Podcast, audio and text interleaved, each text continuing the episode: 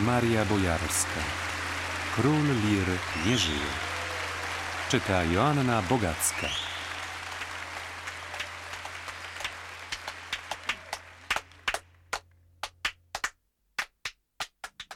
Poczciwy Tadzio zajmował się wtedy od dawna niewyobrażalną masą spraw. Pracował społecznie. Po prostu załatwiał mieszkania, samochody, telefony w miarę możliwości, miejsca w akademikach, ośrodkach wypoczynkowych, szpitalach, sanatoriach, domach starców. Wysłanie na stypendium, zakwalifikowanie na międzynarodowy festiwal, przyjęcie na studia, ale i wyciągnięcie z więzienia lub aresztu. Interweniował w sprawach zbyt niskich emerytur. Protestował przeciw nieuzasadnionemu użyciu siły przez milicję. Wstawił się za emigrantem, któremu władze wzbroniły powrotu do Polski Ludowej i za osobami, którym Polska Ludowa odmawiała wydania paszportu. Tu trzeba było okazać naprawdę lisią chytrość, bo w przekonaniu wielu partyjnych MSW stanowiło państwo w państwie i to czyhające na palec, by zaraz złapać całą rękę. Przy czym nie brakowało poszlak, że tak jest w istocie. Upominał się o ludzi, którym władze skąpiły zasłużonych przecież dowodów uznania w postaci na przykład orderu, zwłaszcza chlebowego, albo stanowiska docenta kontraktowego, albo tytułu profesora, albo fotela dyrektora. Walczył o możliwość zatrudnienia w szkole teatralnej ludzi różnych orientacji politycznych i estetycznych, o możliwość przekształcenia skromnego studia przy Białostockim Teatrze Lalek w regularny wydział lalkarski, o możliwość stworzenia wydziału teoretycznego, o możliwość wybudowania nowoczesnego, był w końcu uczniem pronaszki, teatru szkolnego. Nieustępliwie wojował z cenzurą nie tylko dla dobra swojego teatru na woli, w ogóle nie tylko dla teatru. Często chodziło również o film, książki, czasopisma. Tak było. Czasem bywałam świadkiem tych batalii, kiedy indziej dowiadywałam się o nich pośrednio. Kiedyś przy mnie w rozmowie z Tadziem zdarzyło się Andrzejowi Łapickiemu bardzo ważnej w środowisku osobie, wielkodusznie przypomnieć, jak to jakiś sekretarz od kultury krzywił się przed laty na pomysł zaangażowania go w szkole teatralnej. Nie potrzeba nam salonu. Tak wtedy powiedział sekretarz, dziwiąc się ekstrawagancją mianowanego bądź co bądź rektora. Ale Andrzej Łapicki choć od dawna był już w szkole teatralnej dziekanem, z pewnością nie do końca zdawał sobie jednak sprawę, że poczciwy Tadzio tak samo musiał walczyć o wiele innych, znakomitych, a niekoniecznie bliskich jego sercu nazwisk. O pewnych rzeczach w salonie po prostu nie wypada mówić. To nie stajnia. Właśnie w stajni słynnych Bogusławic oświecono mnie pewnego pięknego dnia jak wielką w istocie władzą rozporządzał Tadeusz Łomnicki. Masz talerze, rzucali mu się na szyję, niemalże całowali po rękach, a konie, których ja bałam się panicznie, bez przerwy usiłowały dotknąć go przynajmniej pyskiem. Nie rozumiałam. Tadzio skromnie wyjaśnił, że koniarze cenią go za pracowitość, z jaką ćwiczył kiedyś jazdę konną dla potrzeb filmu Pan Wołodyjowski. Trenował od nocy do rana, od rana do nocy. W końcu nauczył się wszystkiego. Ani przez chwilę nie godził się na kaskadera, choć niektóre ujęcia były naprawdę niebezpieczne. Taki wysiłek budzi sympatię i szacunek. Ale nie chodziło tylko o dobrą jazdę konną. Wytłumaczył mi to Andrzej Osadziński, dyrektor stadniny. Okazało się, że Tadzio uratował kiedyś nie mniej, ni więcej tylko wszystkie polskie stadniny była jakaś głupia decyzja władz, która świętą dla Polaka sprawę konia stawiała pod ogromnym znakiem zapytania. Przeciwstawił się tej decyzji jeden człowiek, który w kace tak skutecznie schlebiał, szantażował i podburzał jednych przeciw drugim, że władze decyzję anulowały.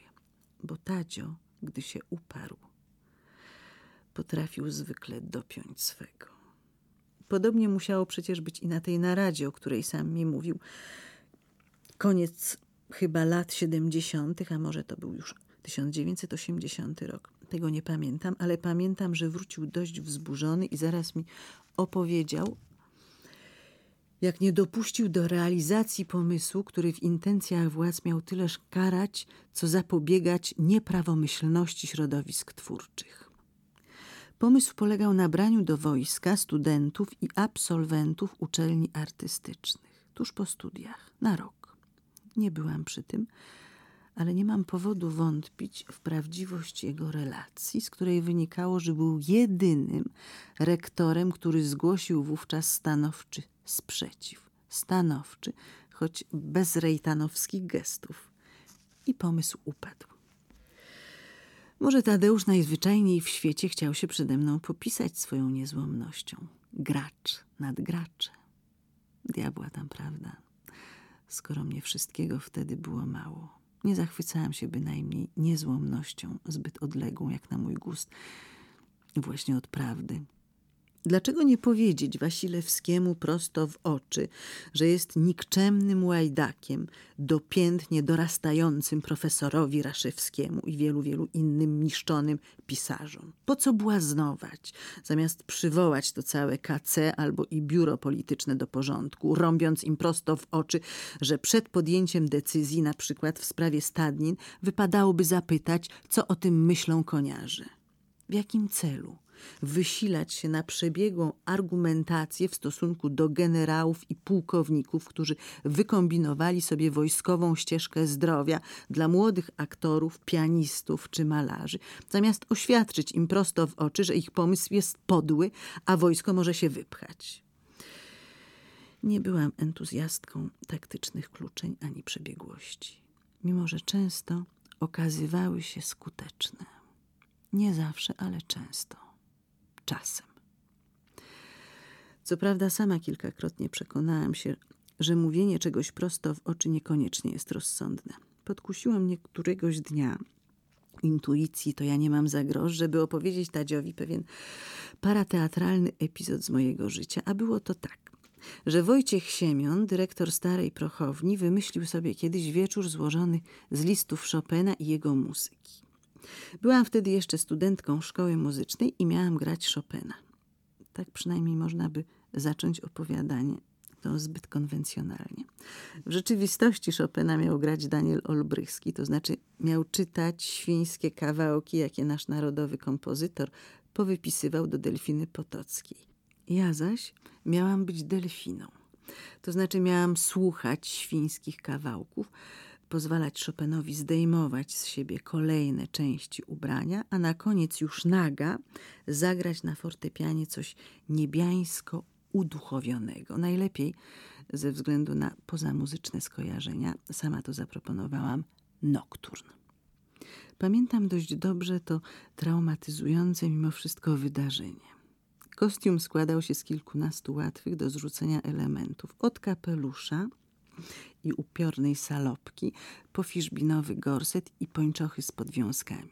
A wymyśliła go Małgosia Pióro, która też zaprojektowała wraz z Andrzejem Krause, swym mężem, bardzo turpistyczną dekorację. Płócienne pano, na którym zabawny świński obrazek przedstawiał Frycka i Delfinę w zabawnej świńskiej sytuacji. W ogóle cały pomysł był zabawny i świński. Skończyło się zresztą na jednej próbie przed kilkunastu zaproszonymi przez Siemiona osobami. Podejrzewam, że przyczyną klapy byłam ja. I widzą, trudno zapewne było zgodzić się na delfinę, która zamiast biustu ma porcję żeberek. Konwencjonalne myślenie nie pozwala delfinie potockiej nie mieć biustu. I tak wszystko rozeszło się po kościach. Dosłownie.